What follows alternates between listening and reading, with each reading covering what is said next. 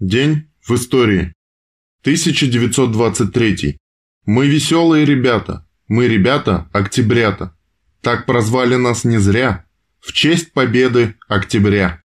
24 апреля 1923 года за Москворецкий райком комсомола Москвы при пионерском отряде создал группу ребят 8-11 лет.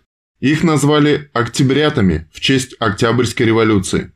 При первых пионерских отрядах в городах организовывались группы детей пролетариата в возрасте от 8 до 11 лет, помощников и будущей смены пионеров и комсомольцев. В Москве популярным стало название «Октябрята» в честь победы Октябрьской революции. Так их с 1923 года и стали называть официально. Подобно тому, как комсомол руководил деятельностью пионерской организации, за октябрят отвечали юные ленинцы. Пионерские дружины и отряды создавали октябрьские группы и организовывали их работу. Один из законов напрямую говорил «Пионер, товарищ и вожак октябрят».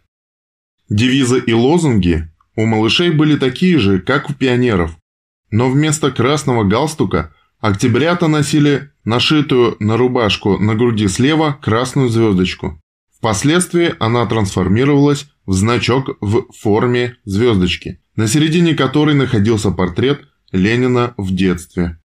После коренной перестройки пионерской организации по школьному принципу октябрьские группы стали создавать в первых-третьих классах школы.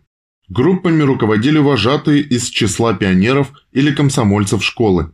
В этих группах дети готовились к вступлению во Всесоюзную пионерскую организацию имени Владимира Ильича Ленина. Правила «Октябрят» вовсю разъяснялись как устно, так и в плакатах и в литературе для самых маленьких. Чтобы их легче было запоминать, маленьким детям их зарифмовывали. Октябрята – будущие пионеры – Октябрята – прилежные ребята, любят школу, уважают старших. Только тех, кто любит труд, октябрятами зовут. Октябрята – правдивые и смелые, ловкие и умелые. Октябрята – дружные ребята, читают и рисуют, играют и поют, весело живут. В этот же день 1962 года в Советском Союзе был осуществлен запуск искусственного спутника Земли «Космос-3» для изучения солнечного и космического излучения, плотности атмосферы, полярных сияний.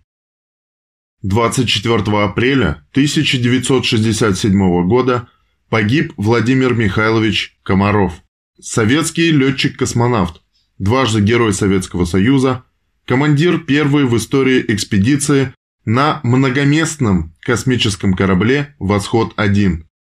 23-24 апреля 1967 года был в одиночном полете на корабле «Союз-1», при завершении которого погиб во время приземления.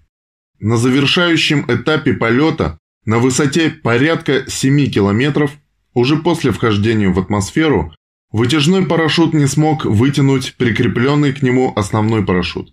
Помимо этого, запасной парашют, который вышел на высоте полтора километров, не смог раскрыться полностью.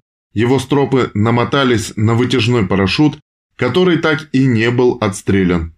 По этой причине спускаемый аппарат с космонавтом на борту столкнулся с Землей на скорости около 50 метров в секунду. После аварийной посадки на большой скорости и столкновения с землей произошел взрыв.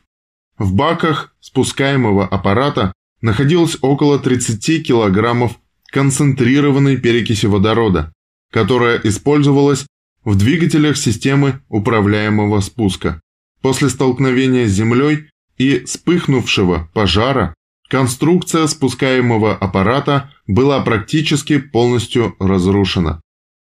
За мужество, героизм и отвагу, проявленные при осуществлении космического полета, Владимир Михайлович Комаров был второй раз представлен к званию Героя Советского Союза, на этот раз посмертно.